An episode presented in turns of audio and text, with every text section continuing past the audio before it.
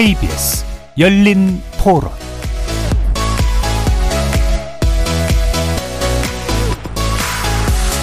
안녕하십니까. KBS 열린 토론 정준희입니다. 자연재해가 크기는 하지만 예방할 수 있는 부분이 있지 않았을까 하는 생각을 했었어요. 여태까지는 지진에 대해서 그렇게 깊게 생각해 본 적이 없는데 우리도 조금은 경각심을 가져야 되지 않을까. 뭐 의류를 보내면 도움이 된다 그래서 우체국 가서 그 보내고 왔어요. 터키는 또 우리나라하고 좀 관련이 있잖아요. 우리나라가 옛날에 도움을 얼마나 많이 받았는데 이제 뭐 선진국이 됐으니까 그런 역할 좀 해야 될 것 같아요. 가족의 얘기나 이렇게 학교에서 애들이나 뭐 선수들 다친 이런 것들 접할 때 엄청 안타까웠고 얼마 전에 우리나라 소방대원들이 갔었잖아요. 최대한 많이 도움 주시면서 안 다치고 오셨으면 좋겠다. 저희가 금전적이나 인명적으로도 지원할 수 있는 부분이기 때문에 저는 외교적으로도 지원을 많이 하는 것이 맞다고 생각을 합니다. 우리도 사회 시스템 미비, 미흡해서 저런 일이 많지 않을까? 항상 무방비인 것 같아서 그냥 불안하죠. 체계적인 뭐 시스템, 재난 구조 시스템 구축을 해야 될 것 같아요.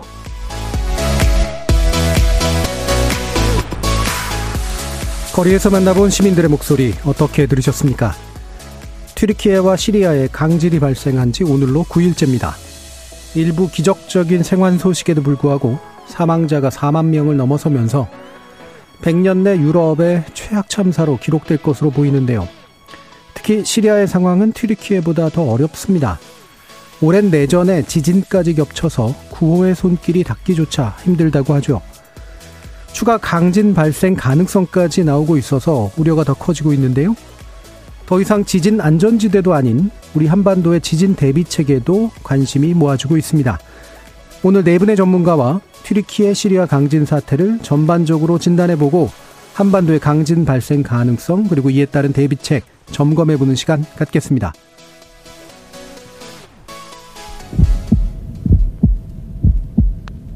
살아 있습니다.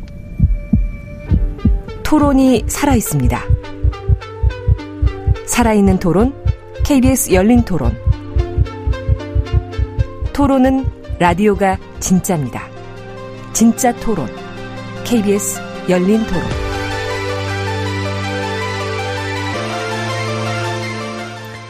자, 오늘 일부 토론 함께 해주실 세 분의 전문가 소개해 드리겠습니다. 박현도 서강대 유로메나 연구소 교수 나오셨습니다. 네, 안녕하십니까. 자, 그리고 튀르키예 출신 알파고 신하씨 기자 자리해 주셨습니다. 예, 안녕하세요. 감사합니다. 홍태경 연세대 지구시스템과학과 교수 나와주셨습니다. 네, 안녕하십니까. 오늘 열린 토론에 문자로 참여하실 분은 샵 9730으로 의견 남겨주십시오. 단문은 50원, 장문은 100원의 정보 이용료가 붙습니다. KBS 모바일 콩 그리고 유튜브를 통해서도 무료로 참여하실 수 있습니다. 여러분의 뜨거운 참여 기다리겠습니다.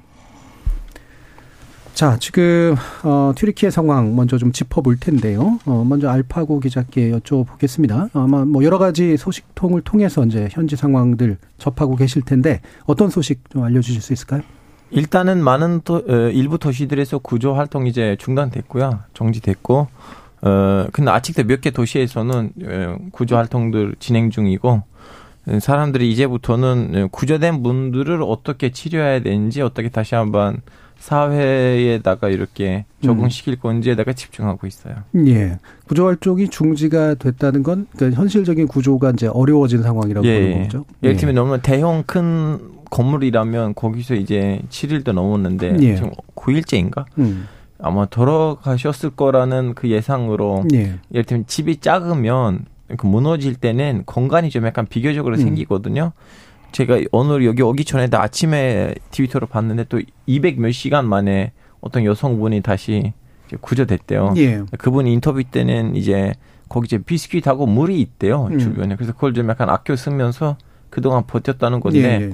네, 작은 집들에서 이거 가능한데 그, 그 대형 그냥 이렇게 대형 건물인데 판케이크처럼 무너졌다. 음. 거의 불가능하거든요. 예. 그런 지역들에서는 중단된 거예요. 예. 그래서 일부 지역에서 이제 구조를 지속하고 있고 또 이제 구조가 중단된 지역은 아마 이제 복구 작업에 들어갈 테고 그래서 구호 구조된 분들에 대한 어떤 그 보호라든가 이런 이제 부분이 굉장히 중요하다 라고 말씀 주셨는데 자 이게 이제 이번 지진 굉장히 큰 규모입니다. 이 강진이기도 하고 피해 규모 자체도 또 굉장히 커서요. 이제 튀르키예가 원래 이제 지진에 취약했던 곳인가 뭐 여러 기록들이 있긴 합니다만 박현두 교수님께 질문 네, 저도 사실은 튀르키예가 이렇게 지진이 많이 날 거라고 음. 생각을 못 했거든요. 그래서 이번 사건을 보고 기록을 한번 뒤져봤습니다. 그랬더니 뭐 1세기 1세기부터 기록이 좀 남아 있고요. 예. 그리고 가장 사실은 역사 공부한 사람들한테 인상적인 그 지진은 557년에 콘스탄티노플의 음. 예. 그 하기야 소피아 성당에 음. 예, 그 물을 파괴했던 지진이 음. 알려져 있거든요. 예. 그래서 그 고대의 기록들은 아주 중요한 기록들만 남아 있고 그러면 1900년대 이후부터 기록을 보니까요. 1900년부터 이번 지진까지 최소 63번 정도의 지진이 있었습니다. 네. 그러니까 뭐 거의 2년에 한 번 정도는 지진이 음. 계속 있었다는 얘기니까요. 정말 그 엄청난 지진이 계속 끊이지 음. 않고 있던 있는 곳이고 앞으로도 계속 있을 수밖에 없는 그런 지형으로 알고 있습니다. 예. 그래서 이런 게 이제 아마 판의 특성이라든가 이런 것하고 좀 연관이 될 텐데 요번 지진의 좀 특이성이랄까요? 이런 부분을 좀 홍태균 교수님께 여쭤볼까요? 예, 이번 지진은 동 아나톨리안 단층이라고 하는 데서 발생을 했는데요. 이 동 아나톨리안 단층은 어, 트루키예하고 시리아 접경지를 따라서 북서에서 남동 방향으로 길게 발달한 단층인데요. 예. 그동안 지진이 거의 발생해 오지 않았습니다. 어, 트루키에는 그 북쪽의 동에서 서로 발달한 북아나톨리안 단층에서 연쇄적으로 지진이 발생해 오고 있었고요. 음. 그동안 6점대 후반과 7점대 이런 지진들이 발생해 오고 있었는데 동아나톨리안 단층은 그동안 힘은 많이 누적이 됐지만 음. 지진이 발생해 오지 않고 있었습니다.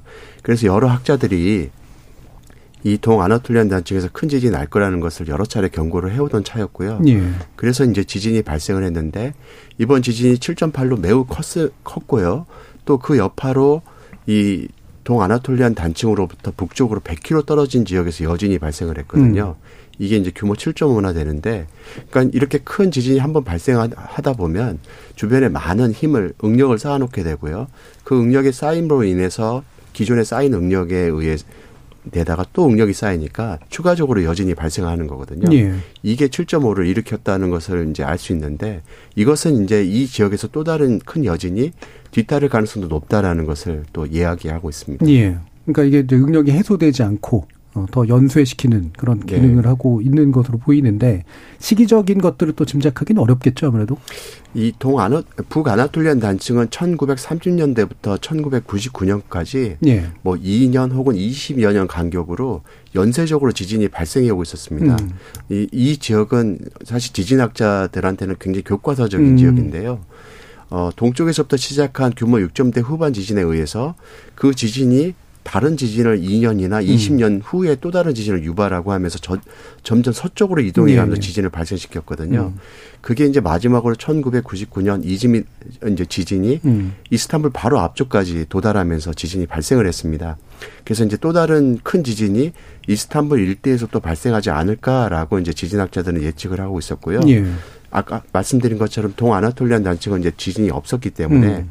또 이제 지진을 많이 걱정을 하고 있었던 차였던 거죠. 예. 자, 그러면 지금 이제 그 구체적인 어떤 이제 상황들을 좀 더 살펴볼 텐데 이제 이게 왜 이렇게 피해가 컸을까? 강진이긴 하지만 일단 시간대가 이제 새벽 4시였었습니다. 그리고 이제 정부 대응에 대한 불만들이 이제 지금 나오고 있죠. 관련된 내용을 일단 또 알파고 기자께 한번 여쭤보겠습니다. 이제 정부 대응이라는 거는 사실은 에, 물론 지금 망병 기자들이 또 지지하는 내용들이 있긴 하지만 아직 네. 팩트 체크가 안 돼서 그걸 좀 전달하기는 좀 그렇긴 한데 음. 그 결론적으로 이건 확실해요. 군대 동원이 너무 늦었어요. 네네네. 네, 네. 한 35시간, 36시간 만에 군대가 동원됐어요. 군대가 99년에 있는 지진 때처럼 바로 동원됐었으면 음. 이 정도로 큰 피해가 어, 없지 않을 거라고 우리는 다들 보고 있고요. 그리고 또 큰 문제가 뭐냐면 이제 재난관리처 아파트이라는 기구가 있는데 이 기구는 그동안 에, 사실은 좋은 업적들 했기 때문에 나름 칭찬을 받았는데 그 칭찬 때문에 그런지 모르겠지만 이제 방심을 해서 그런지 모르겠지만 이제 약간 속은 모습을 비교적으로 보여줬어요. 예를 들면 음. 재난관리처라면 거기에 이제 저장으로 거기 수장으로 음. 뭐 무슨 지진학자라든가 음. 음. 아니면 사회복지학자라든가 좀 약간 관련된 학과에서 졸업한 사람을 수장으로 임명을 했었어야 되는데 거기 지금 수장으로 임명된 사람은 신학교 출신 종료인이에요. 예. 음. 아니 예를 들면 그분도 예를 들면 오랫동안 그런 활동을 해왔었다면 아 경력이 있다고 하고 인정을 해줄 수가 있는데 사실은 처음에는 좀 약간 전혀 관련된 일을 하지 않았다가 최근에 와서 갑자기 이렇게 낙하산으로 떨어진 거예요. 예. 예, 그럼 수정이 그 정도라면 나머지를 이제 상상해 보세요. 음. 이제 이러한 문제들이 다 종합하다 보니까 정부의 재금을 없다고 할 수는 없죠. 음. 그러니까 이제 그러면 핵심은 일단 군동원이 이제 제대로 안 됐다. 두 네. 번째로는 이제 재난 전문 기관의 전문성이 보장이 네. 되지 않았다. 신학자라는 표현을 들어보니까 이게 이제 학자 어, 수준이 아닐 수도 있어요. 그냥 신학교로 공부하시는 분? 예. 학자라면 그나마 좀 약간 오랫동안 계셔야 되는데 나이가 그렇게 많지는 않으세요. 예. 그럼 현재 이제 그 집- 통치 스타일 하고 네. 연관이 좀 있다고 보시나요? 독지보다는 친구들을 챙기는 스타일? 예, 예. 왜냐하면 아 예전에 이- 이 친구 나한테 도와줬었는데 그러면 어디에다가 임명할까? 아 그래 음. 재난 관리처로 가 음, 이거예요. 음. 그럼 군 같은 경우는 보통 네. 이제 그 강한 권력을 가진 사람들은 이제 군을 수시로 활용을 하잖아요. 네. 근데 왜 재난 활용은 왜 잘 안 됐을까? 아니 원래 재난 활용을 돼 있었던 집단이에요 군이. 음. 이제 여기서 문제가 두 가지예요. 이제 우리 다 이제 추측이긴 한데 하나는 에, 에르도안 대통령이 원했던 거 뭐냐면 이번 사건을 재난관리처가 이제 알아서 혼자서 관리하고 이제 수습하기를 바랬어요. 예. 이거 우리의 첫 번째 내피셜이고 음. 두 번째 내피셜은 군을 그동안 축소시켰는데 그리고 군이 국민으로부터 살짝 이미지가 음. 망했었는데 이, 이때 바로 군이 나와서 예. 열심히 하면 재난 관리처보다 더 잘할 거 아니에요. 왜냐면 군이라는 거는 조직이 너무나 강력하잖아요. 그러면 그동안 에르도안이 해왔던 그러한 좀 약간 공이라고 해야 되나요? 음. 그 노력이 이제 쓰레기통에 들어가는 거죠. 예. 그리고 또 그동안 에르도안이 군을 너무 축소하다 보니까 군에 대한 두려움도 있어요. 왜냐면 에르도안의 음. 군 현찰이라고 해야 되나? 그 가서 군인들 부대에 가서 헌병들? 그, 예? 헌병? 아니 아니 군 군부대에 들어가서 군인들을 보고 니네들 잘하고 있느냐 없느냐 이렇게 좀 약간 방문하잖아요. 예. 그럴 때는 그 서로 방문하고 얘기했던 군인들은 다 정의가 없거든요. 예. 총이. 예, 혹시나 모르니까. 예, 예, 예. 예, 뭐 박정희 이재규 사태가 일어날까봐. 예. 예.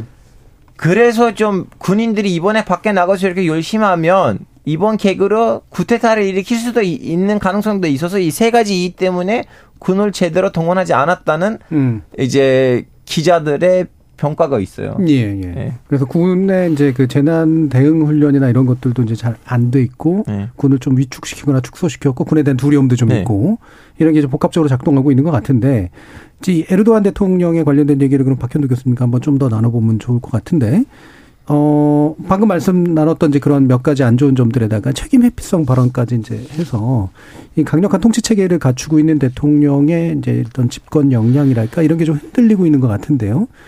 근데 이분이 이제 사실은 역설적으로 어 지난 지진 덕분에 집권에 성공했다라고 하는 평가도 있어서 한번 말씀 들어보겠습니다. 예, 아까 우리 교수님께서 말씀하셨듯이 1999년 이즈미트에서 난 네. 지진이 굉장히 컸거든요. 음. 그때 뭐 어, 이스탄불 근처에 있는 사람들의 산 거의 뭐 2만 명이 목숨을 잃은 걸로 나오는데 대처를 못했어요 그 당시 음. 정부가. 그래서 이제 그것 때문에 부패도 많았고, 그래서 이 새로운 정치를 한다고 그때 나온 음, 정당이 바로 이 에르도안의 예, 정의개발당입니다. 정의개발당. 예, 음. 정의개발당인데 사실은 우여곡절이 많았는데 사람들이 어, 일방적으로 밀어줬어요. 음. 뭔가 신선한 이미지도 있고 그리고 사실 2002년에 에르도안이 집권할 때의 전 세계가 에르도 안을 바라보는 눈은 굉장히 따뜻했습니다. 예. 아, 저 이슬람을 신앙을 갖고 있는 저 정당이라서 조금 이상하게 봤는데 너무 잘한다. 경제 발전을 우선한다. 그래서 어떤 얘기까지 했냐면요. 당시에 전 세계 언론이 아, 터키의 진정한 민주주의를 어, 심는 새로운 대통령이라고까지 예. 칭송을 했습니다. 제가 투표하려고 비행기 표를 아, 변경해가지고 정도로. 과태료를 내고 가서 투표했어요. 그때 지지하셨군요. 아, 물론이죠. 예. 그런데 10년이 지나면서부터 문제가 예. 생깁니다. 예, 예. 이제 그 능력이 드러나는 거죠. 음. 그러니까 신앙심은 굉장히 좋은 일은 모르겠는데 실질적으로 정부를 이끌어갈 능력들이 곳곳에서 어, 비게 되고요. 예. 특별히 이 군에 대한 두려움이 굉장히 커요. 음. 예, 군, 왜냐하면 터키의 사실은 세속주의를 이끌어왔던 가장 중요한 세력이 군인데 그 군 때문에 어, 에르도안이 자기의 피해 의식이 굉장히 많았던 사람이거든요. 음. 그러니까 지금 우리 알파고 기자가 얘기한 것처럼 어, 군이 군을 정리를 했고 많이 축소를 했고 그런데 이런 상황에서 군을 쓴다면은 군의 인기가 올라갈 수도 있지 않습니까? 예, 예. 그런 거 굉장히 두려웠을 겁니다. 음. 전반적으로 이 현재 터키 정부는 튀르키예 정부는 예스맨으로 가득한 정부거든요. 음. 예스맨이 가득하면은 행정이 제대로 될 수가 없습니다. 그냥 예. 윗사람한테만 잘 보이면 되니까 국민은 안중에 없는 거고요. 그랬다 보니까 1999년에 지진이 난 다음에 만들었던 지진세라는 걸 만들었는데 두 가지나 만들었는데 그 돈이 어디 갔는지 모릅니다 네, 네, 지금. 네. 그러니까 이런 상태로 아주 최악으로 가고 있기 때문에 에르도안 정부의 아, 민낯을 그대로 드러내준 음. 사건이라고 봅니다. 예. 그래서 그런가, 아, 지금 거기에 대한 약간 이제 불만들이나 이런 게 나오고 있는 거를 어떻게든 억누르려고 하는 그런 시도들을 하고 있는 것처럼 보도가 되고 있는데, 네. 실제 그런지 잘 모르겠습니다만, 뭐 팩체크도 좀 필요하긴 합니다만, 어떻습니까, 튀르키에서? 일단은 에르도안이 현지 방문을 했을 때는 잠시 인터넷 그 에, 트위터가 차단된 적도 있고요. 예, 예. 근데 그 트위터 때문에 구조 활동에 큰 장애가 일어났어요. 음. 왜냐하면 사람들이 위치 파악을 트위터를 통해서 많이 했었거든요. 네. 자, 그거 좀 약간 비난이 너무 커지자 다시 한번 트위터가 열렸고요. 예. 어, 그, 그리고, 방, 에, 지진 초기에는 방송에 나와서 이제 어떤 이재민들이 비난을 얘기하면 예, 예. 국가가 어디냐 음. 우린 그렇게 세금을 줬는데 왜 여기에다가 구조 활동을 하는 분들이 안 오느냐라고 그런 좀 약간 그런 비난들을 했을 때는 예. 방송이 갑자기 끊기거나 어허. 아니면 그 현지에 나와 있는 특파원이 자 그러면 저 이쪽에다 또 다른 사람이 있습니다 하면서 그 이재민을 좀 멀리하는 예. 그러한 장면들이 너무 포착됐었는데 그것들이 너무나 큰 에, 비난을 받다 보니까 그런 장면들이 이제 덜 나오고 딱 봐도 지금 에, 정부의 책임하고 정부의 부족한 능력에 대해서 여기저기 지금 비난이 나오고 있죠. 음. 그러니까 이게 SNS 이용자, 그러니까, 그러니까 불만을 트윗했거나 이런 사람들을 구금하거나 이런 행동도 실제로 좀. 그건보다는 이제 그 체포 연장이 생겼어요. 그 아, 예. 제 알기로는 정확한 숫자는 모르긴 하지만 거소가 그 대통령실 거소가 한 600개 했고요. 음. 그 중에는 300개 이상이 직접 이제 경찰이랑 만나서 좀 약간 진술을 받았고 그 중에는 20몇 명인가 30몇 명 정도는 체포됐어요. 예. 그 이- 그 이런 그 소셜 미디어 이용하는 사람들에 대한 규제란가 이런 거를 굉장히 강하게 하는 법률을 최근에 하지 않았던가요?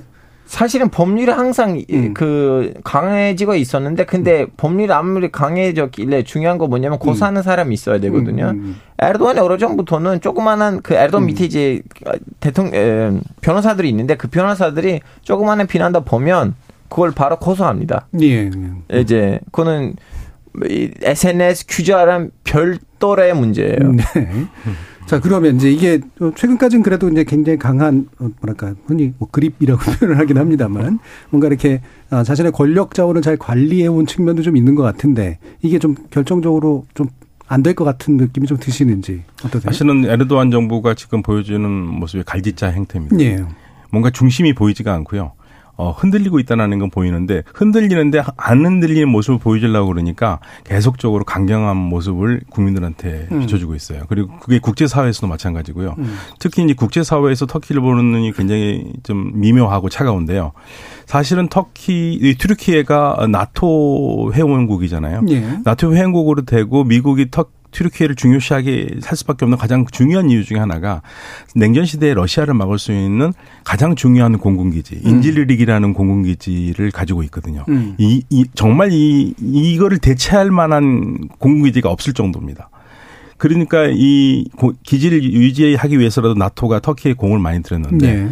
터키가 그렇 나토 회원국인데도 나토의 에, 이익에 따라가지 않고 음. 자신의 이익대로 움직이니까 나토에서도 전선에 지금 뭐 흐트러지는 거죠. 예를 들면은 러시아하고 러시아 갑자기 친해진다든지, 예, 뭐 이런 모습들이 어 믿기 어려운 모습인데요. 특히 이 쿠르드인들에 대한 터키 튀르키예의 아주 강력한 예, 예. 진압, 음. 시리아 내전에서 음. 어 이렇게 IS를 패퇴 패퇴시키는데 가장 중요한 공을 세웠던 게 이 쿠르드인들인데 이 쿠르드인들을 트럼프 대통령이 지켜주지 못하고 그냥 튀르키예가 마음대로 처리하도록 내버려 두는 바람에 음. 튀르키예가 아주 뭐 시리아에 깊숙이 들어와서 음. 자신들의 기지를 어, 만들고 튀르키의 독립을 아, 에, 쿠르드의 독립을 막아버리고 어, 더 이상 힘을 쓰지 못하도록 지금 하고 있거든요. 그래서 시리아 내전도 지금 계속 오래가고 예. 있는 겁니다. 음. 시리아 내전도 좀 이따 좀 얘기해 볼 네. 테고요. 알파 기자님 그러면 뭔가 이렇게 그 에르도안 대통령 또 스타일이 막 이렇게 확 스타일보다는 에르도안이 지금 사회를 잘 자기 입맛에 맞게 만들었거든요. 에르, 예. 제가 다른 방송에서도 말하는데 에르도안이 지금 콘크리트 지지층 예. 무슨 일이 있어도 에르도안을 투표할 만한 30% 정도 유권자가 있어요. 에르도안이 그 나머지 20%만 재우면 돼요. 예. 이 말 한데 사람들 안 믿긴 한데 저 여기 오기 전에도 이제 오면서 그 거의 40만 명이 구독하는 어떤 에, 터키어 정치 채널이 있는데 예. 거기 있는 사람이 나와서 어떤 종교인 같은 사람이 나와서 이번 지진이 미국이 터뜨리는 그뭐 지진 폭탄 때문에 일어났다고 하는데 사람들 그걸 믿어요. 예.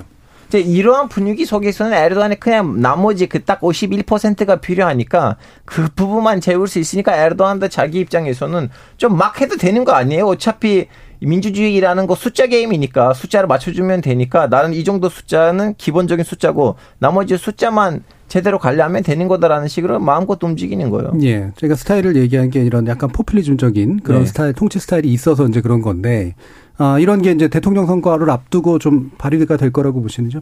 사실 5월 달에 대통령 생각하기로 돼 있는데 우리 알파고 기자한테도 제가 물어보고 싶은데 그 선거 얘기가 전혀 안 나오잖아요. 그렇죠. 아니 이제 에르도안이 밑에 있는 사람한테 시켰어요. 이거는 선거를 미뤄줘야 되는 거 아니냐고. 그래서 야당 쪽에서 바로 반발이 일어났어요. 예. 헌법에 명시돼 있는 건데 전쟁이 일어나지 않는 한 전면적인 전쟁이 일어나지 않는 한 한국가로 그 선거를 미뤄줄 수가 없다. 그래서 니네들 지금 선거를 미뤄주려고 하면 헌법 위반이에요. 예. 음.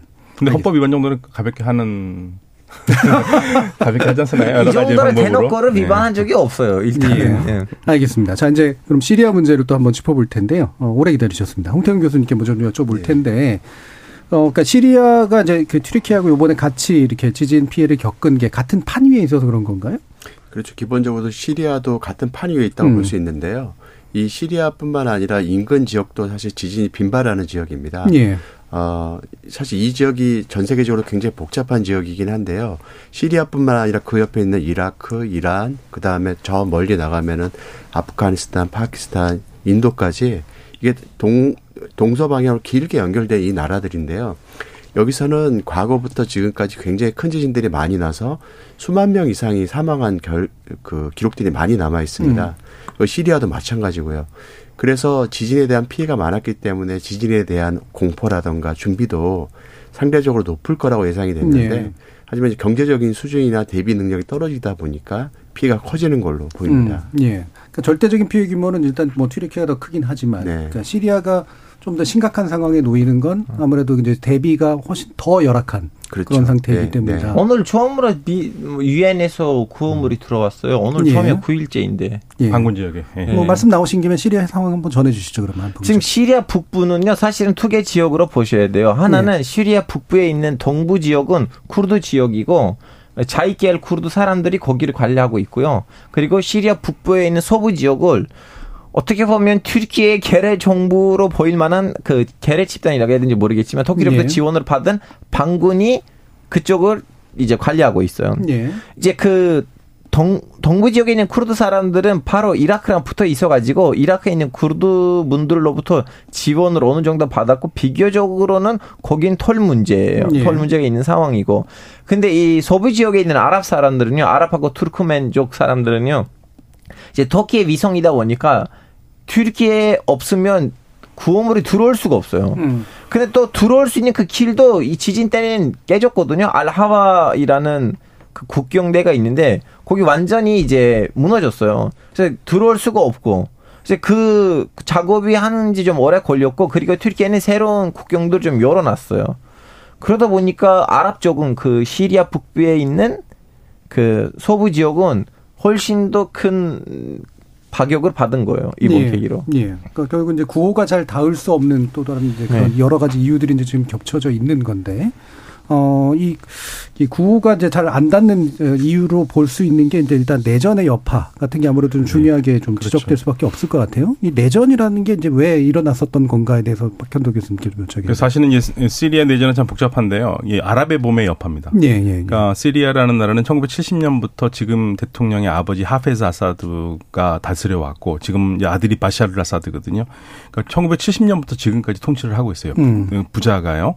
그런데 여기서 문제는 이 바샤르 아사드가 어 아버지와는 달리 좀 어, 완화된 민주주의 정책을 할 거라고 전 세계가 기대했죠. 일단 영국에서 공부했고 음. 안과 의사고 자신이 말하기에 어 그 자기가 안과 의사가 수술하듯이 나라의 문제점을 파내겠다고 그랬는데 전혀 예. 하지 못했죠. 예. 그러면서 독재 정권을 하니까 어, 시리아가 어느 정도 독재 정권이냐면은요 그런 얘기가 있습니다. 시리아의 개는 국격을 넘어가서야 짖는다. 국경을 넘어가서야 예. 시리아 내에서는 무서워서 못 짓는다. 네, 이런 거 있어요. 시리아에서 세 명 중에 그 두명 중에 세 명이 국정원이다. 예.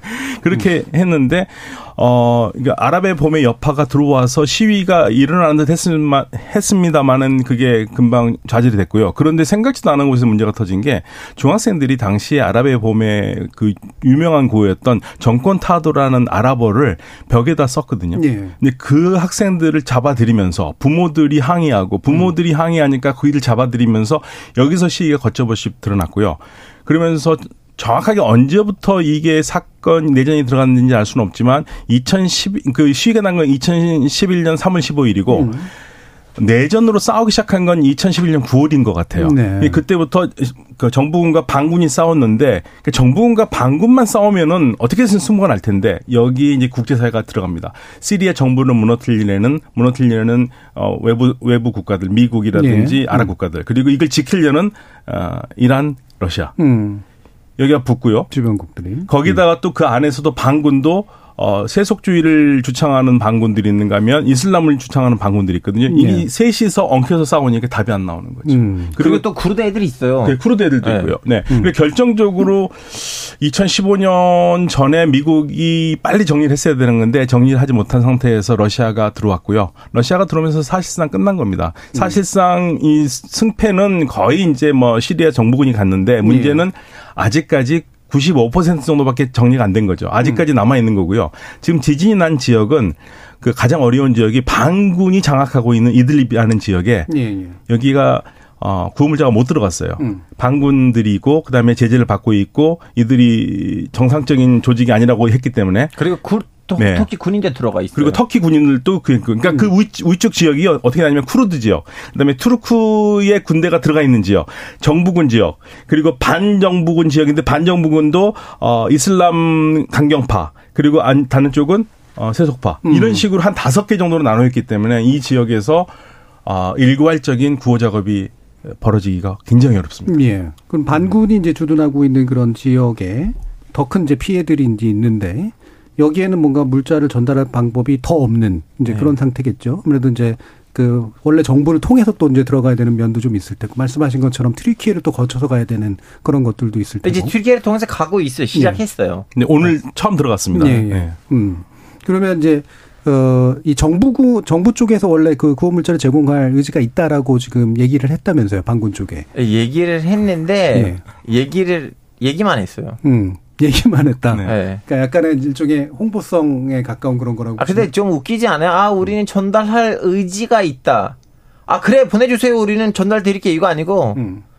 의지가 있다. 음. 이 말을 듣고 거기에다가 뭘 할 수가 없어요. 예. 적극적으로 나와서, 아, 그래, 지금 지진이니까 잠시 좀 약간 휴전을 하고 우리는 물고, 이제 물자들 이쪽으로 보내주셔도 돼. 이런 모습을 보여줘야 되는데, 지진 와중에도 얼마 전에 폭격을 했어요. 예. 아사드 정권이. 예.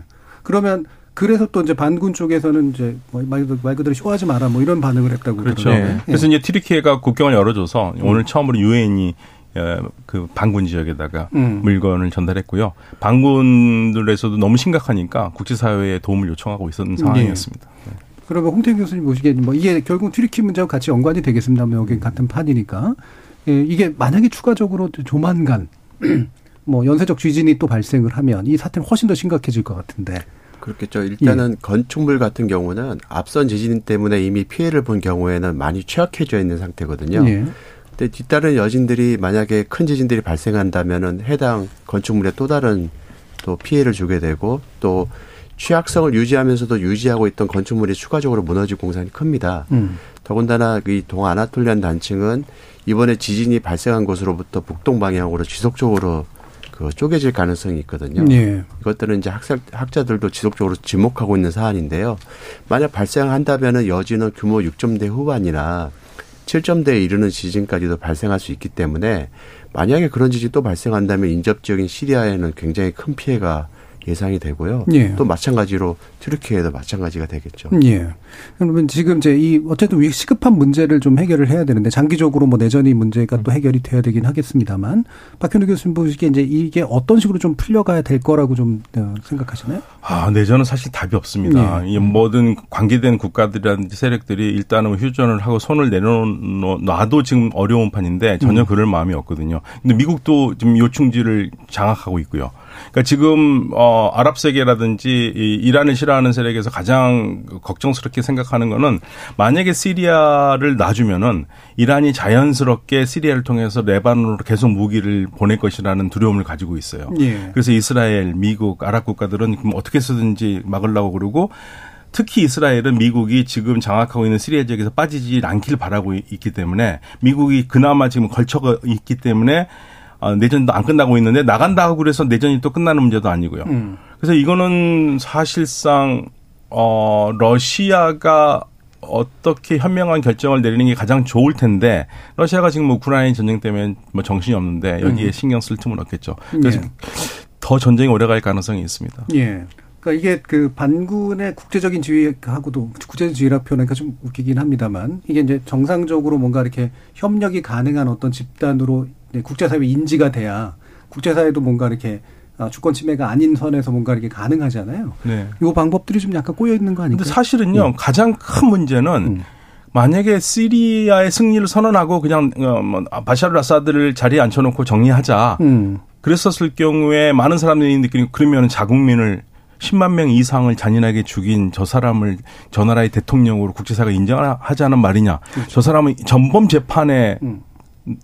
전번 재판에 세워야 될 사람을 어떻게 국제사회에서 한 나라의 원수로 인정할 수 있느냐. 이 문제가 걸립니다. 예. 그러니까 이 아, 아사드를 그 자리에 놓고 어, 해결을 한다라는 것도 사실상 민주주의 인권을 얘기하는 사람들로서는 치욕적인 거기 때문에 음. 지금 현재 답이 안 나오는 겁니다. 예. 알파고 기자가 보시기에 지금 국제사회가 시리아 문제, 그뭐 내전까지는 네. 뭐 그렇다고 쳐도 당장 이 지진 구호는 어떤 방식으로 좀 대응해야 된다고 생각하시나요? 일단은 지금 튀르키예족이 불렸기 때문에 튀르키예족으로 보내줄 수도 있고 그리고 예. 또그 이라크 북부에 있는 쿠르드 정부가 있잖아요 자치 음. 정부 그 정부도 지금 완전히 오픈된 정부이니까 그쪽으로도 보내드릴 수가 있어요 음. 사실 사람들 좀 마음 먹으면 그 가능해졌어요 지금은 음. 그래서 이제부터는 좀 약간 적극적으로 시리아 쪽으로도 좀 약간 물자 도 이제 지원을 좀 갔으면 좋겠어요 예. 지금 한국 같은 경우에 이제 튀르키 얘기 많이 나오는데 예. 사실 시리아 얘기는 상대적으로 좀 덜 나오고 있잖아요. 전혀 안 나오죠. 그러니까. 거기 사실은. 미스닝 미수교국이다 보니까 그렇죠. 아무래도. 예. 그래서 이제 우리도 이제 뭔가 구호 활동을 할 때 뭐좀 튀르키에는 뭐 소방관들도 가고 막 이제 그랬는데 시리아는 우리나라는 또 어떤 식으로 좀? 아마도 우리 정부가 유엔에 분담하는 식으로 하지 않을까 생각합니다. 그러니까 음. 국민들의 성금 하기는 성금을 걷기는 굉장히 어려운 상태고요. 음. 어, 그건 국제사회가 시리아 심각하니까 좀 인도적인 차원에서 돕자 그러면 아마 정부에서 출연금을 내지 않을까 아, 예. 그렇게 보고 그러니까 있습니다. 유엔을 경유해서 하는 그런 네, 방법들. 예. 알겠습니다.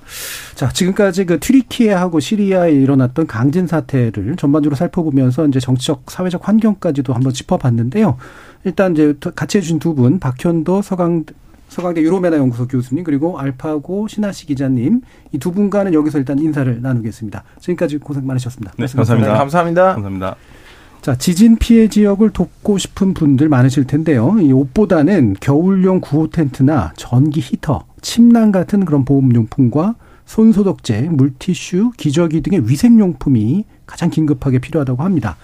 어, 구호 물품에 영어로 aid material, 그다음에 튀르키예를 쓰셔서 인천시 중구의 이글 종합 물류로 보내주시면 되고요. 기부금은 튀르키예 대사관의 공식 계좌나 국제구호 단체를 또 이용해서 보내주시면 잘 쓰일 수 있다고 합니다. 여러분들의 많은 참여 부탁드리겠습니다. 자, 그럼 지금까지 들어온 청취자 문제들도 있어가지고요. 한번 어, 알아보고 가죠. 정의진 문자 캐스터. 네, 지금까지 여러분이 보내주신 문자들 소개합니다. 422님.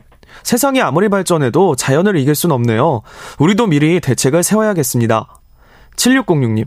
전 세계에서 일어나는 지진을 지역별, 규모별로 데이터화하면 다음 지진 발생 지역을 예측할 수 있지 않을까요? 또 지진 발생 시 매몰돼 갇혔을 때 구조 신호를 보낼 수 있는 개인 발신기 개발도 필요해 보입니다. 이창섭님. 자연재해는 예측하기 어려워 인간의 기술력으로 대응하는데 한계가 있는데 피해가 났을 경우 각국의 경제, 정치적인 이익에 따라 대응하는 수준도 다른 것 같습니다. 3352님. 피해를 더 키운 튀르키예 정부의 미흡한 대응을 보니까 재난 발생 시 정치권의 대응 능력도 중요해 보입니다. 라고 보내주셨고요. 5033님, 내전에 이어 지진까지 덮쳐 고통받고 있는 시리아 시민들을 보면 마음이 너무 아픕니다. 작은아마 도움이 될 만한 구호품이라도 보내야겠습니다. 라고 보내주셨네요. 네, KBS 열린 토론. 이 시간은 영상으로도 생중계하고 있습니다. 유튜브에 들어가셔서 KBS 일라디오 또는 KBS 열린 토론을 검색하시면 방송에 참여하실 수 있습니다. 방송을 듣고 계신 여러분이 시민 농객입니다. 계속해서 청취자 여러분들의 날카로운 시선과 의견 보내주세요. 지금까지 문자캐스터 정의진이었습니다. 토론이 세상을 바꿀 수는 없습니다.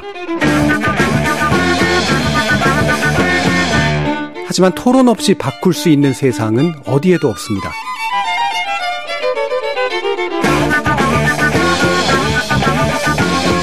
세상의 선한 변화를 갈망하는 당신. 정답이 아니라 질문의 힘을 믿는 당신. 우리 KBS 열린 토론에서 만납시다.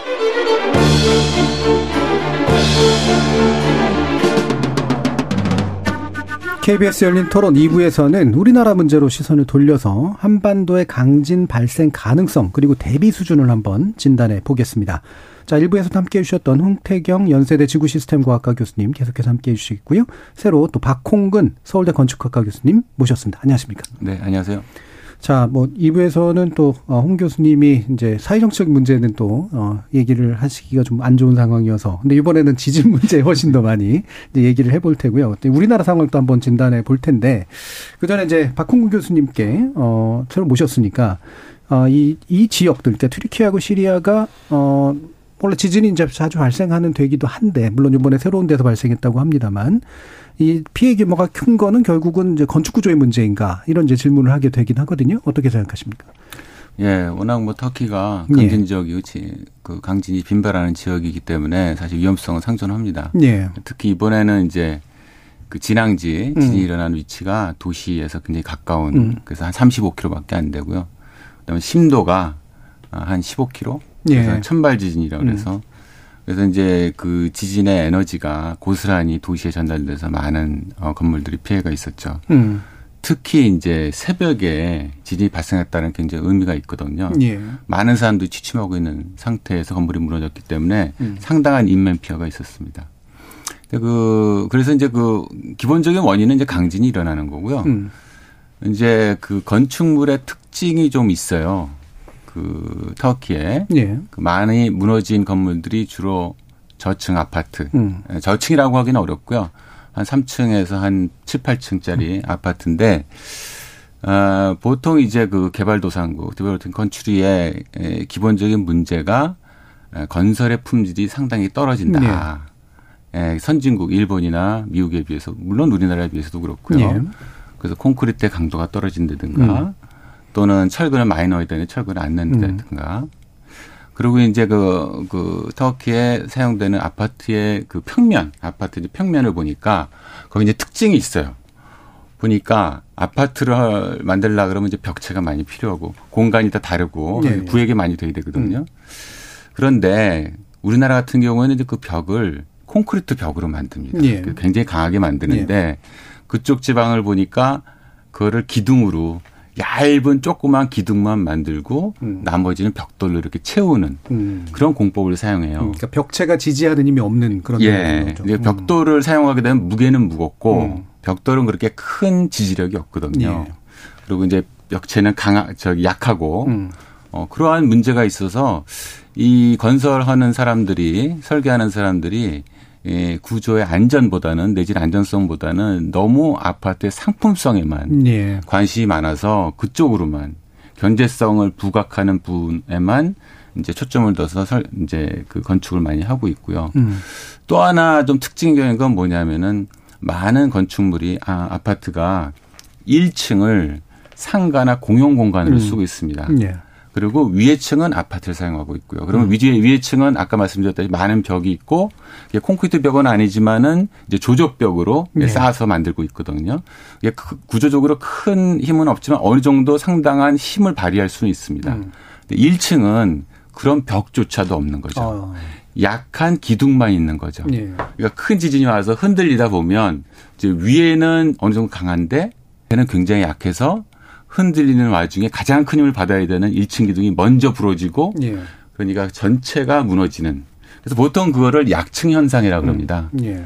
근데 이제 건축적으로는 또 필로티라 그러기도 네, 하고요. 그래서 1층을 open space로 돼 있고 기둥만 있는 예. 그런 약한 구조를 지금 굉장히 많이 사용하고 있어요. 예. 예. 그러니까 겉모습이나 이제 뭔가 좀 그럴듯하게 보이게 짓는 대신에 이제 강도가 약하게 건물을 위에 짓고 특히 1층은 상업적 공간 활용도를 높이기 위해서 더 약취약하게 이제 지어버린 그런 건축 특징이 이제 이번에 또 피해를 키운 그런 부분들이 분명히 있는 것 같은데요. 이제 이제 우리 쪽 문제를 좀 더 이제 짚어봐야 될 텐데. 어, 이게 좀 재밌게도, 이 재밌다고 말하면 좀 그렇습니다만, 이번 대지진의 영향으로 이제 중국 내지 이제 동아시아에도 영향이 미칠 수 있다라고 하는 게 어떤 의미에서 그런지 홍태우 교수님께 좀 부탁드리겠습니다. 꼭 이 지진뿐은 아니고요. 예. 원래 이제 중국이라든가 유라시아 지역에서는 큰 지진이 발생할 확률이 높다라는 얘기들을 하고 있습니다. 애초에. 그러니까 음. 기본적으로 이제 이 트루키의 지진으로 영향을 받는 범위라고 한다면은 어 진원 진앙지를 중심으로 해서 한 500km 안쪽의 지역이 주로 응력이 새로 추가적으로 쌓이게 돼서 지진이 유발이 되는데요. 하지만 그 지진에 의해서 저 멀리 유라시아 지역에 이제 추가로 지진을 유발하거나 하진 않습니다. 예. 이게 보도된 그 앞으로 큰 지진이 날 거라는 의미는 뭐냐면 해당 지역에 이것과 별개로라도 이 지진이 임박했다라는 보도가 있는 거거든요. 음. 그리고 특히 이제 중국 지역 같은 경우에는 스촨성 일대가 큰 응력이 많이 쌓이고 있는 증거들이 있습니다. 그래서 인도판과 유라시아판이 충돌한 결과로 티벳 고원이 만들어지고 티벳 고원의 동쪽 과장자리가 우리가 알고 있는 스촨성 지진이 난 곳이거든요. 예, 예. 이것은 이제 그 북동에서 남서 방향으로 롱맨산 단층이라고 길게 발달해 있는 단층이 있는데요. 어, 지난 2000년대에 이제 수찬성 지진이 발생해서 수만 명이 또 사망한 적이 있습니다. 이 지역에서 이제 또 다른 지진이 날 수도 있고 이 지진이 발생한 곳으로부터 동쪽 지역에서 또 지진이 예상이 되고 있습니다. 음. 그 예부터는 이제 베이징을 비롯한 이 일대에서도 지진이 또 많이 발생하고 있거든요. 예. 다행스럽게도 우리나라는 중국에 비해서 지진 발생 빈도가 낮은 편이긴 하지만 묘하게도 이렇게 그 중국과 한반도가 이제 그 만나고 있는 보하이만 같은 데서도 지진이 많이 나고 있고요. 예. 그래서 이런 데서는 향후에 큰 지진이 날 거라는 것이 중국 학자뿐만 아니라 여러 지진 학자들도 이제 지목하고 있는 상황이었습니다. 예. 그러니까 이제 유라시아 판 특히 이제 중국 에서 이제 아마 스촨성보다 또는 투촨성이나 또는 동부 네. 쪽에 어, 축적돼 있는 힘이 이제 어딘가는 이제 조만간 터질 가능성이 네. 꽤 있는. 그러면 이제 한반도 문제는 어떨 것이냐. 이제 우리가 말씀은 주셨습니다만 상대적으로는 그래도 안전하다라고 우리는 이제 믿고 있는데 지속적인 지금 경고는 지금 하고 있는 거잖아요.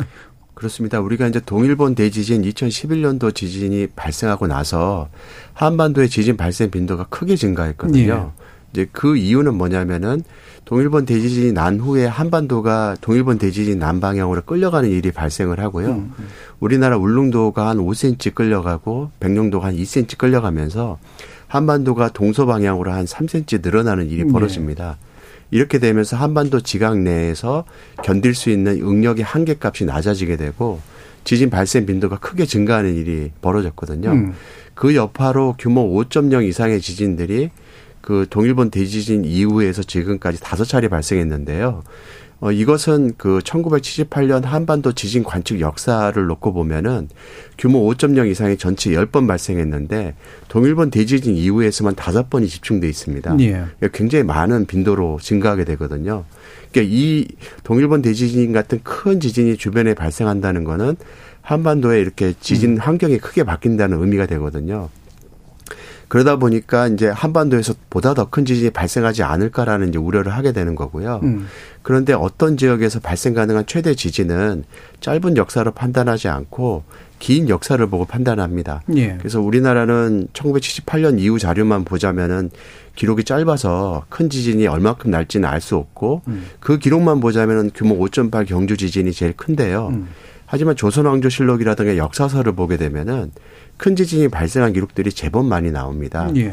이 조선왕조 실록에는 특히 수도권 이론에서만 하더라도 규모 7에 육박하는 지진들이 한 6차례 관측이 되거든요. 예. 어, 이 여섯 차례나 되는 지진들은 또 시기적으로 굉장히 집중돼 있습니다. 명종 시기를 전후해서 굉장히 음. 많이 발생하고 있는데요.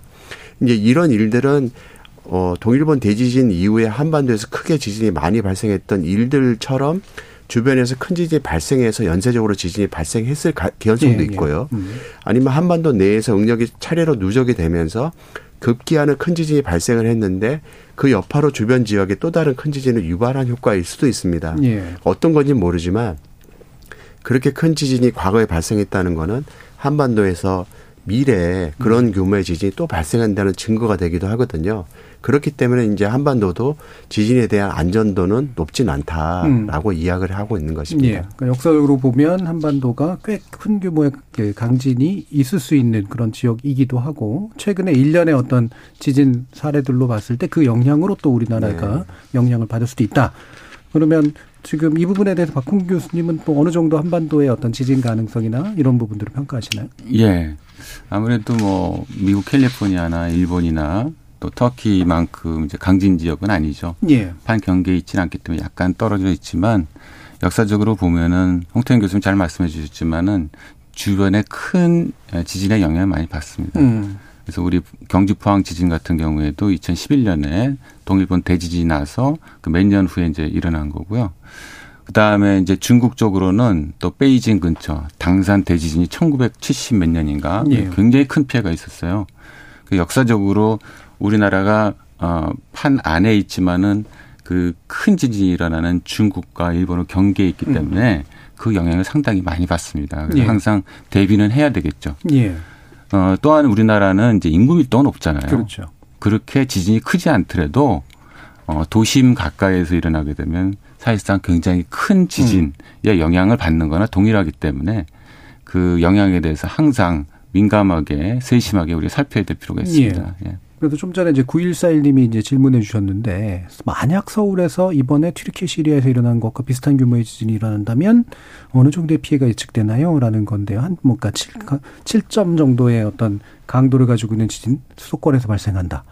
아, 그건 그 예상하는 건데 예. 사실은 지금 magnitude가 예. 규모가 예. 지금 7.8, 7.5인데요. 그 정도까지는 안 일어납니다. 아, 예. 저희가 예상하는 거는 한 6에서 7 사이. 예. 예 지금은 그렇습니다. 음. 지금 뭐 지질조사도 하고 그래서 미래에는 어떻게 나타날지 모르지만 그런 정도고요. 그거에 맞춰서 내진 설계를 하고 있습니다. 예. 그래서 그 내진 설계 충실히 하고 법 규정을 잘 하고 시공을 잘 하게 되면 품질 보증을 잘 하게 되면 손상은 있지 입지만은 생명이나 재산에는 큰 문제는 없다 음. 이렇게 말씀을 드릴 수가 있는데 문제는 이제 우리나라의 내진 설계 기준이 1988년 네네. 이후에 이제 발효가 됐고요. 그래서 그 이전에 건축된 건축물은 기본적으로 내진 설계가 돼 있지는 않습니다. 물론 음. 내진 설계를 하지 않았다 그래 내진 성능이 없는 건 아니지만 음. 보장이 돼 있는 건 아니고요. 또 1988년 이후에 내진 설계 기준이 만들어졌지만 법적으로 만들어졌지만 또 저층 건물은 예외적으로 예. 적용하지 않았습니다. 상당 기간 동안. 음. 근데 이제 포항 경주 지진 나서부터는 어, 전 건축물이 다 내진 설계를 하도록 돼 있고요. 예. 그래서 아, 뭐, 그 질문에 정확하게 대답하기가 어렵겠지만 가장 문제는 이제 에, 내진 설계가 되지 않은 민간 건축물. 음. 일반적으로 이제 정 공공 건축물이라든가 학교 이런 것들은 정부에서 지금 대대적으로 내진 성능 평가를 하고 있고 보강을 다 하고 있습니다. 예. 근데 문제는 이제 민간 건축물인 경우에는 이게 사유 재산인데다가 음. 너무 동수가 많아요. 음. 그 정부에서 이 핸들링하기가 어렵고요.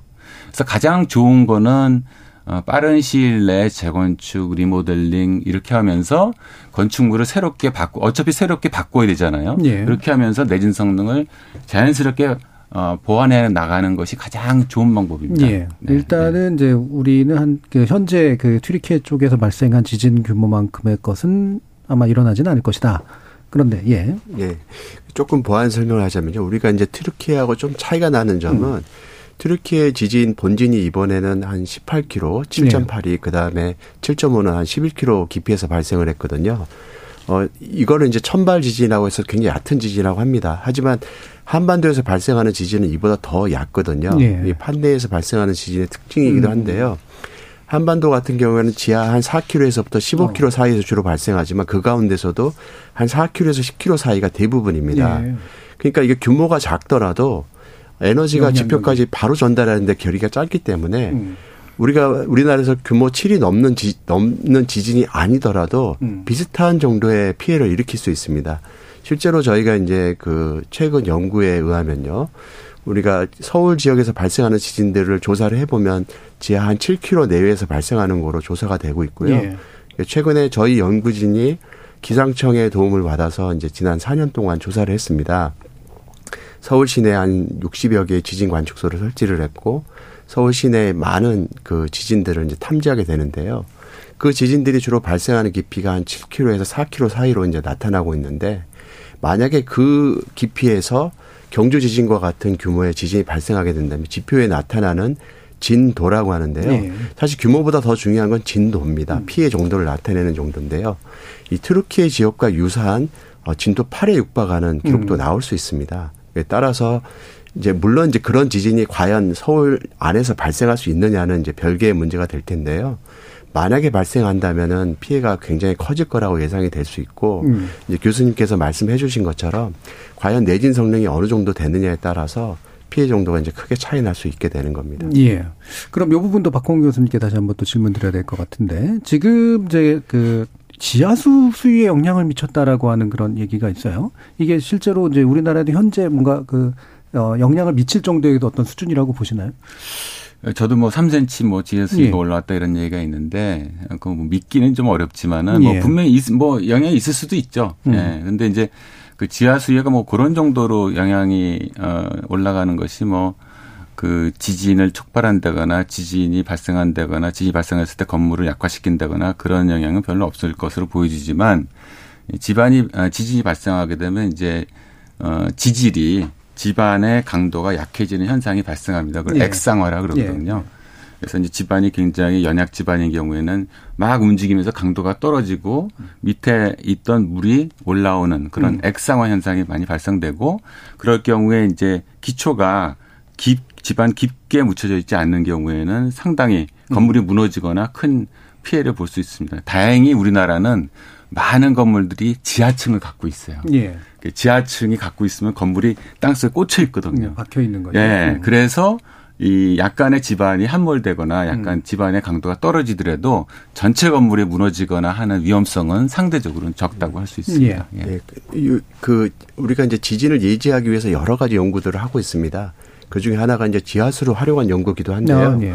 그런데 이제 이 지하수를 활용한 연구에 있어서 물리적으로 설명하는 원리는 뭐냐면은 이제 진앙지 주변에선 단층 운동으로 크게 변형을 일으키게 되고요. 그 변형 결과로 지하 수위나 그다음에 지하수를 담고 있는 이 레저버 같은 것이 변형을 받게 되면 음. 지하 수위가 바뀔 수 있습니다. 음. 근데 이런 현상들은 지진이 발생하는 근처에서 주로 일어나는 일들이고요. 지금 트루키에서 발생한 이 지진이 한반도에 기록이 될 때는 수 마이크로미터 정도의 지진동을 일으킵니다. 예. 지진계에는 물론 잘 기록되는 수준이지만 이게 지표 내에 지하수에 영향을 줄 만한 수준은 아닙니다. 음. 근데 공교롭게도 이제 굉장히 지하수가 크게 변화한다라는 이런 기록들이 나오는데요. 근데 이제 지하수의 변화 기록을 저희가 같이 비교를 해보면 꼭 지진이 발생하지 않더라도 이 지하 수위가 음. 변화하는 기록들이 종종 관측이 되거든요. 예. 그래서 이게 이제 과연 지진과 연관성이 돼 있느냐에 대해서는 약간 의문이 됐는데요. 음. 하지만 이제 경주 지진이나 포항 지진에 의해서 주변 지역에서 바뀌었다라는 보고들은 있고요. 저희가 과거에 이제 연구 발표를 할 때도 해당 기록을 비교해서 발표한 바도 있거든요. 그러니까 근처에서는 그렇게 물리적으로 측면 설명되는 현상이기 때문에 음. 또 완전히 무시할 수만은 없는 현상이기도 합니다. 예. 자, 그러면 아까 또 이제 나, 지적이 나온 부분인데 지금 0388님의 의견은 우리나라 지진 나면 튀르키예 시리아 못지않을 것 같은데요. 부실 공사 얼마나 심합니까? 국내 유수 건설사가 지은 아파트도 스스로 무너지는 판인데요라는 무시무시한 얘기를 해주셨는데 이게 이제 그런 거잖아요. 이렇게 뭐 88년 이후에 이제 어쨌든 내정 설계가 적용됐다고 하더라도 제대로 안 지켰으면 어떡하지? 그다음에 또 우리나라 아까 말씀 주신 저층 건물 중에 필로티 구조 가지고 있는 데들 많은데 어떡하지? 이런 이제 불안감들이 있는데 어떻게 보시나요? 어, 좀 아까 말씀드렸다시피 사실 어, 터키 같은 경우에도 내진 설계 기준은 예. 전 세계 standard에 음. 맞춰서 잘 돼 있습니다. 음. 지진이 많이 일어났고 하기 때문에 지진이 일어날 때보다 이제 손상이 많고 인명피해가 많기 때문에 거기에 맞춰서 계속 강화되고 있거든요. 문제는 그거를 준수하느냐의 문제죠. 그렇죠. 사회적인 합의라든가 음. 아니면 정부에서 어떤 공정한 정책, 엄격한 정책을 통해서 그것을 지키도록 해야 되는데 어, 신문 기사에나 그 기사에 난 거 보면은 사면 제도를 운영한다. 예. 그래서 아까 말씀드린 대로 이제 주택업자들이 예. 이 건물의 안전보다는 상품성을 위주로 그렇죠. 불법적으로 한 다음에 그가 어뭐 문제가 생겨도 정부에 탄원을 해서 사면을 해달라. 예. 그럼 정부에서 그걸 사면을 해준다. 어쩔 수 없었다. 그건 말이 안 되는 거죠. 예. 왜 그러냐면 지진이 일어나면 사면을 해준 그 건물은 피해갑니까? 지진을 어, 전혀 아니죠. 없죠. 예. 예. 근데 이제 음. 그 터키가 아직은 선진국이 아니기 때문에 예. 아마도 계속 이제 경제가 발전하고 사회가 이 발전하게 되면 아무래도 국민들이 이 사회 안전에 대해서 굉장히 민감할 수밖에 없어요. 우리나라도 마찬가지거든요. 예전에는 그렇지 않았는데 요즘에는 굉장히 작은 지진, 어떤 그 뭐 재해, 수해 이런 음. 거에 굉장히 민감하지 않습니까? 그래서 결국은 사회적으로 그런 걸 요구하고 있기 때문에 엄격하게 될 수밖에 없고요. 그 우리나라도 예전보다는 굉장히 건설 quality가 많이 올라가고 있고 철저하게 합니다. 네. 그럼에도 불구하고 뭐 시공 중에 문제가 생긴다든가 그렇죠. 음. 하는 문제는 생기는데 그래서 결국은 건설이라는 거는 노무자들 quality에 달려 있고요. 그 노무자들이 엔지니어가 아니잖아요. 네. 잘 모르기 때문에 그 편한 대로 할 수가 있어요. 근데 그런 거를 이제 억제하고 잘 관리 감독하는 감리 뭐 건축감리 음. 이런 사람들이 철저하게 감독을 해야 품질이 좋은 그런 건축물이 나오고 예, 지진에 대해서 엄격하게 대비가 될 수 있겠습니다. 예. 그러면 지금 또 다시 동태균 교수님께 여쭙겠는데 우리나라 이제 최근에 경험한 건 주로 영남권에서 있었습니다. 이게 꽤 큰 규모긴 했습니다만 수도권은 비교적 그래도 안전하고 대체로 그 영남권 쪽에서 일어나는 일 아니야라고 보시는 분들도 있는데 이거는 어떻게 생각해야 되나요? 네. 아마도 기억에 남는 지진들이 포항 지진, 경주 지진 이러다 보니까 예. 영남권의 지진이 좀 많고 위험하지 않나라고 생각하실 텐데요. 물론 지진 발생 빈도로 보자면 영남 지역이 우리나라에서 가장 높은 건 사실입니다. 음. 아, 하지만 이제 1978년 이후 자료 중에서 규모 5.0 이상만 놓고 보면요. 전국적으로 퍼져 있습니다. 예, 예. 이제 영, 영남 지역에 그 두 지진이 있긴 하지만 사실 그 두 지진 빼고 나면 영남 지역에는 규모 5.0 이상의 지진이 없었거든요. 음. 그리고 이제 또 우리가 그 역사서 같은 거를 보게 되면은 이 지진 분포가 현재 지진 관측 분포하고 굉장히 유사하게 나오는데요. 우리나라 지진 관측 분포를 보면은 제일 많은 곳이 이 동해 연안, 그 다음에 서해 연안, 그 다음에 남해, 중부는 바로 그 속리산 이론 지역하고요. 제주도 이론이 최근 들어서 지진이 많아지고 있습니다. 그 지진 분포를 보면 전체적으로 굉장히 고르게 퍼져 있는데 해안가 위주로 좀 많은 것처럼 보이거든요. 그리고 제일 많은 곳은 평양 인근 지역이 제일 많습니다. 예. 거기 이제 강서 지역을 포함하고 있는 이 지역은 1952년도에 규모 6.2 지진도 발생한 어. 적이 있습니다. 이 전란 중에 발생을 하다 보니까 사람들이 이제 이 지진을 인지를 못하고 있지만 우리나라를 비롯 우리나라는 지진계는 당시 없었지만 러시아, 일본, 중국 등의 당시 지진계가 있어서 그 지진 기록이 현재도 남아 있습니다. 그이 기록을 보게 되면은 규모 6.2 지진이 발생한 적이 있고요. 또 그 역사서를 다시 또 얘기를 하자면 조선왕조 실록 같은 데는 공교롭게도 수도권 이론에 굉장히 많은 지진들이 있습니다. 예. 지금 현재 계기 지진이라고 하는 지진계에 기록된 지진 자료에는 수도권 이론은 굉장히 적거든요. 음, 음. 이건 이제 우리가 지질학적으로 설명을 할 수 있는 부분인데요. 이 수도권 지, 지역은 경기 육계라고 그래서 우리나라에서 굉장히 강한 안반을 띈 지역입니다. 어, 우리가 이제 수도를 여기다가 정해서 굉장히 좀 안정하다고 할 수 있는데요. 하지만 이 안정한 집안에서는 응력이 오랫동안 쌓여야지만 비로소 땅을 쪼갤 수 있는 힘이 도달하게 되고 그러기 때문에 지진 발생 빈도가 높지 않은 것처럼 보이거든요. 하지만 언젠가는 그 힘이 쌓이게 되고 지진이 발생할 때는 도리어 큰 지진이 발생할 수 있는 역설이기도 합니다. 네네. 그래서 최근 들어서 78년부터 지금까지 지진이 없다는 거는 음, 아 지진이 안 된다는 의미가 아니고요. 힘을 쌓아가고 있다는 의미도 되, 는 현상입니다. 음. 실제로 이제 조선왕조 실록 등에 저희가 제가 이제 아까 앞서 말씀드린 것처럼 규모 6점대 지진이라고 평가되는 것들이 수도권 이론에 꽤 많이 나오고 있거든요. 음. 이제 그 지진은 언젠가 시간이 도래하게 되면 바로 이제 수도권에서 발생할 수 있기 때문에 음. 그렇기 때문에 이제 좀 위험성에 대한 경고들이 이제 늘 많아지는 거고요. 그러면 수도권이라면 과연 어느 지역에서 어느 단층에서 이제 발생할 것인가 하는 게 문제가 돼서 현재 정부 차원에서 다양한 조사가 이루어지고 있는 상황입니다. 예. 지금 마침 또 6227님이 또 이런 질문도 해주셨는데 백두산 화산 이야기 궁금합니다. 천년 주기설, 백년 주기설 최근에 이제 방송에도 막 나오기도 했는데 근거가 있나? 네. 예. 우리가 이제 밀레니엄 이럽션이라고 해서 서기 이제 980년 경에 백두산에서 큰 분화가 있었는데요. 이 분화 지수는 분화 지수 약 8에 해당하는 굉장히 큰 폭발이었습니다. 네. 근데 이 정도 폭발은 어, 인류 역사상으로도 와도 흔치 않은 음. 폭발이었거든요. 굉장히 큰 폭발이 있었고 그 폭발한 화산재가 동해를 가로질러서 일본 북해도 지역에도 쌓여 있는 예. 흔적이 있습니다. 음. 당시 화산재만 한 5cm 정도 쌓여 있는 음. 흔적이 있는데요. 그 후로 여러 차례 소규모 분화가 있었고 가장 최근에는 1903년도에 분화한 기록이 있습니다. 그러니까 백두산 자체는 굉장히 활화산이고요. 음.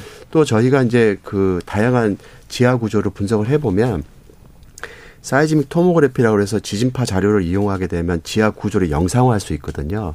그러면 하부에 백두산 하부 한 5km 지- 지점에 마그마 방이 존재하고 있는 것들은 굉장히 잘 알려져 있고요. 예. 그 마그마 방의 활동에 의해서 분할을 곧 할 거라는 것도 음. 잘 알고 있습니다. 다만 이제 임박했느냐 안 했느냐는 이제 별개의 문제가 되는 거고요. 그런데 이것이 이제 북한의 핵실험과 연계가 돼서. 백 이제 북한 핵실험장이 약 130km 정도 떨어진 위치에 이제 위치하고 있거든요. 그러다 보니까 가장 가까운 마그마 방과의 거리가 130km라는 의미입니다. 예. 그러니까 큰 핵실험을 하게 될 때 북한에 위치하는 백두산의 화산을 분할을 촉진하지 않을까 음. 이제 이런 우려가 이제 동반하고 있는 것입니다. 예. 어, 오늘 이야기들 속에서 이렇게 막 약간 두려워지는 그런 이야기들 종종 나오는데 그래도 우리가 대비에 대한 이야기는 해야 되니까요. 박홍근 교수님 이제 아까 어, 우리가 어쨌든 그래도 뭐 많이 선진국화 됐긴 했는데 남아있는 이제 민간 건축물이나 이런 것들은 결국은 이제 장기적으로 이렇게 바꿔가는 수밖에 없다. 이제 이런 말씀을 주셨어요. 어, 제도적인 보완책들이나 이런 것들은 좀 없다고 생각하시는지. 에, 아, 아까도 말씀드렸다시피 민간 건축물의 내진 보강을 정부 주도로 하기는 여러 가지 예. 어려운 점이 있고요. 대신에 이제 인센티브 제도를 지금 운영하고 있습니다. 예. 그럼에도 불구하고 그게 직접적으로 어, 본인한테 지진이라는 게 위협으로 작용하지 않다 보니까 인센티브를 하더라도 자기 돈이라나 시간이라든가. 그런 거를 써야 되기 때문에 어, 자그 활성화되진 않고 있고요. 예. 또 하나 제도가 이제 내진 성능 공개 제도라는 공개 제도. 거를 음. 하고 있습니다. 그 건축물 대장에 자기 건축물이 내가 갖고 있는 건물이 지금 내진 성능을 확보하고 있는지 확보하고 있으면 어느 정도 확보하고 있는지를 하고 있는데 그것도 여, 여, 전히 음.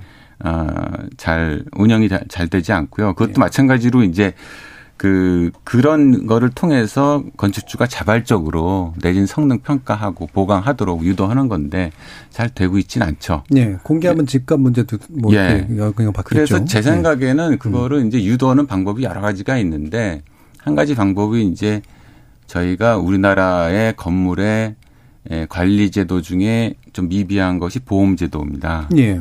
우리나라는 자동차도 보험을 갖고 있잖아요. 건물은 보험이 물론 뭐 화재 보험 이런 민간 보험은 있지만 사실 최소한의 보험 그러니까 이런 내진 같은 거 이제 지진 같은 게 그런 게 될 수 있거든요.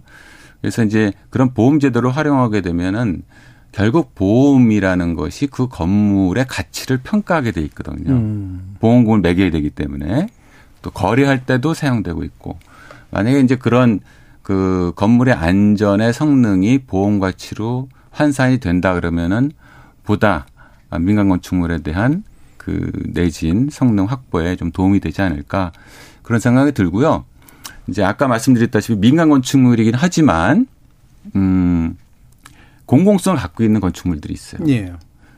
굉장히 큰 오피스라든가 임대업을 한다든가 음. 그러면 집주인이 그걸 갖고 이제 수익을 얻는 거 아닙니까? 그렇죠. 그러면 사실 공공적인 책임이 있거든요. 예. 제가 볼 때는 그런 것들은 음. 정부에서 내진 보강을 해라. 내- 내진 성능 평가하고 필요한 게 뭐 보강을 해라. 이렇게 지금 할 수 있는 여지가 있다고 분명히 예. 정책적으로 판단되고요.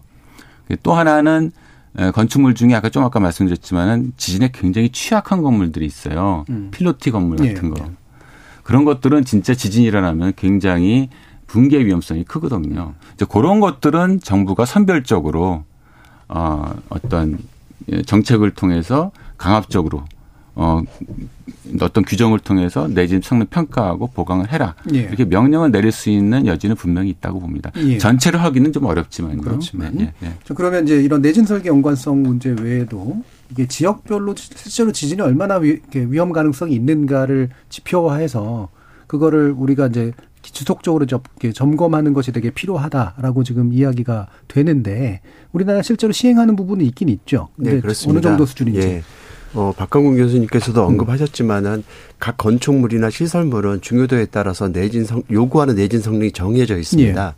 근데 그 기준으로 삼고 있는 거는 무작정 이제 우리가 일본 기준을 따라갈 수도 없고요. 왜냐하면 일본은 우리보다 훨씬 더 강한 지진이 날 수 있고 발생 빈도도 높기 때문에 거기에 준해서 건축물을 모두 다 맞출 수도 없는 거거든요. 너무 많은 지진 어, 경제적인 손실을 네. 볼수 있기 때문에. 음. 그래서 각 국가들은 어떻게 하냐면은 지진 위험 지도라는 것을 작성하게 돼 있습니다. 이것은 이제 5년마다 한 번씩 갱신하게 돼 있고요. 이것은 지진재해 대처법이라는 법에서 명문화돼서 정부 주도로 하게끔 돼 있습니다. 그러면 5년에 한 번씩 그 기간 동안에 발생했던 새로운 지진 자료를 더하거나 과거에 알지 못했던 역사 지진 자료들을 더해서 갱신하도록 돼 있습니다. 음. 그렇게 되면 한반도 전역의 각 지역별로 지진 위험도가 바뀌는 곳이 있을 수 있거든요. 그러면 그 자료를 판단 그 근거로 해서 해당 지역의 더 높은 내진 성능을 요구하게끔 이제 공고되고 있는 겁니다. 이게 법제화가 돼 있기 때문에요. 그래서 이 작업을 5년에 한 번씩 꾸준히 하는 게 필요한데 가장 최근에는 2013년도에 있었고요. 2018년도에는 갱신되지 못하고 현재 이르고 있습니다. 2023년도인 이제 올해 다시 한번 갱신하기 위해서 이제 행안부가 주관해서 다시 한다고 하는데요. 예. 이 작업이 충실하게 이루어져야 우리나라 이제 내진 성능이라든가 이런 것들을 적절하게 평가할 수 있을 거라고 생각을 하고요. 음. 건물이 이제 이후에 만들어진 거는 보다 더 안전하다고 얘기할 수 있을 것입니다. 예. 지금 박영애 님께서 일부 말미에 안내 멘트 듣고 큰 금액은 아니더라도 물품 구매해서 보냈습니다라는 말씀 주셨는데 마음은 있었지만 방법 몰랐는데 정보 감사드립니다라는 의견도 감사히 받았습니다. 그럼 한 1분 정도 뭐 시간이 남았는데요. 박훈 교수님께 지금 이제 그 홍 교수님이 이제 얘기해 주신 부분 외에 어떤 부분을 우리가 우리 사회나 우리 정부가 좀 대비해야 된다고 보시는지 마무리 한번 들어보죠. 결국은 어 지진으로부터 국민 생명을 보호하고 재산을 보호하려 그러면은 에, 어떤 제도권 밖으로 빠져나가는 부분은 없어야 돼요. 네.